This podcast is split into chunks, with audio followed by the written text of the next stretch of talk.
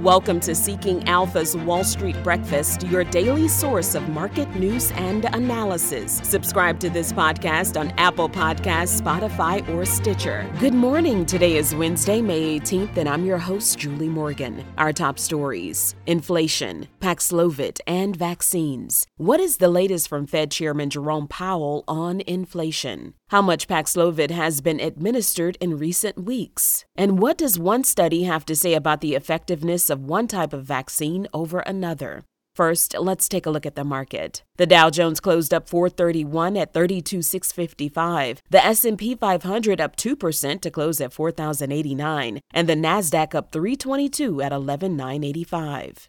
Now on to our day watch. The top gainers Enthusiast Gaming Holdings up 35%, Talaris Therapeutics up 36%, Sunlight Financial Holdings gained 28%, Nutex Health 28%, and Yellow Corporation up 26%.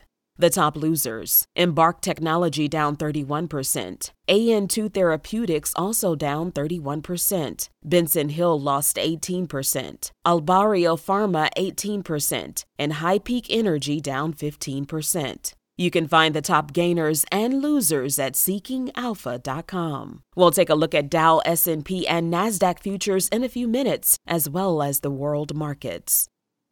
Now on to our top stories. If we have to go past neutral, we won't hesitate. Those words from Fed Chair Jerome Powell. We told you yesterday here on Wall Street Breakfast that he would be speaking at the Future of Everything Festival. He went on to say that before the Fed slows its pace of rate increases, there needs to be clear and convincing evidence that inflation is coming down. The interviewer posed a question about whether the Fed is moving fast enough in raising rates. Powell defended their decision to start this past March. He said the central bank has moved about as fast as they have in several decades. Powell also pointed out that financial conditions overall have tightened significantly. The use of Paxlovid, that's the oral antiviral treatment by Pfizer, has increased 315% over the past four weeks, pointing to an increasing number of COVID 19 cases. This information is from the U.S. Department of Health and Human Services. Nearly 115,000 Paxlovid courses were dispensed during the first week of May. Nearly 670,000 courses have been administered out of more than 2 million that were ordered. Health and Human Services says they've increased the number of sites sites where Paxlovid is available, and that work continues. More than 20,000 doses of Merck's antiviral drug have been administered. Less than 2 million were ordered.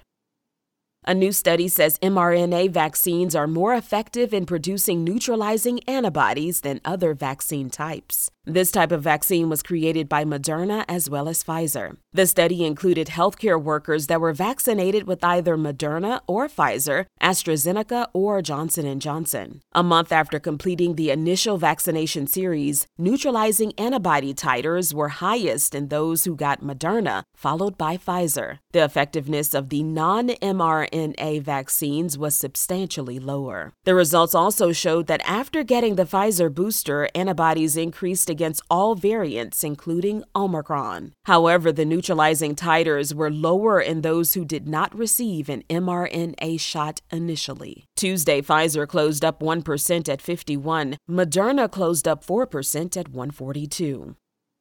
Now, a word from Seeking Alpha. We have the highest inflation in four decades and more rate hikes on the horizon. For investors, moments like these require solutions with a proven record of outperformance. This is when REITs shine brightest. But not all REITs are created equal. Many of the big names have huge debt loads, declining margins, and poor sales. iREIT on Alpha helps you find the highest quality REITs. The system has allowed them to build model portfolios which beat the benchmark Vanguard Real Estate ETF, VNQ, by as much as 220% over the past few years. By joining now, you'll receive a special 23% discount on an annual membership. Plus, you can try iREIT on Alpha free for two weeks. Other stories to look out for. The XFL has entered into a new multi year agreement with Walt Disney and ESPN. This is for 2023 through 2027. This gives them exclusive broadcast rights for all game day content. The games will air on ABC, ESPN, and FX. Tuesday, the Walt Disney Company closed up 3% at 109.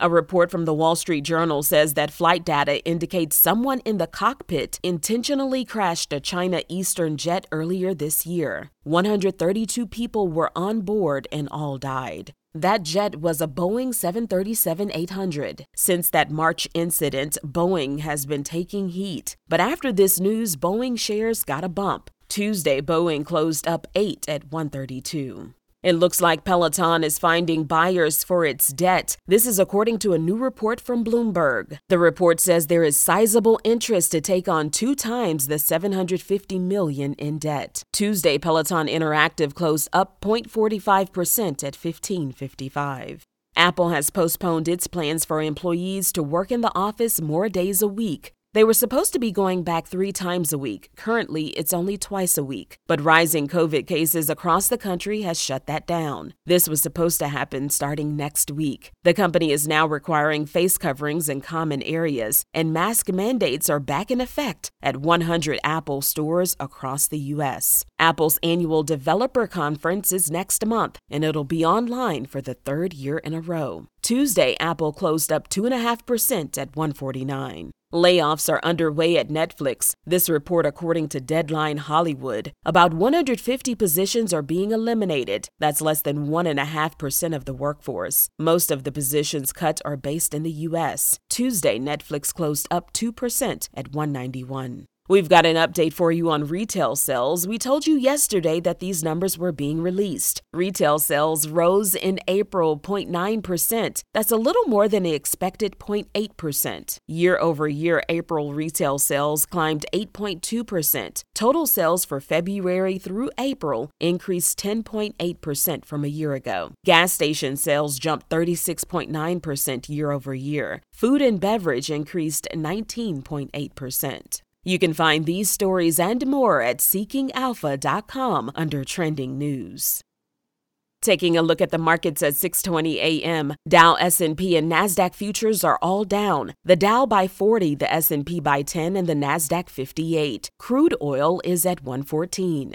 Now on to the world markets. At midday, the FTSE in London is up 3 and the German DAX is up 24. And a half a day away, Japan's Nikkei is up 0.8%. In Shanghai, they're down a quarter of a percentage point.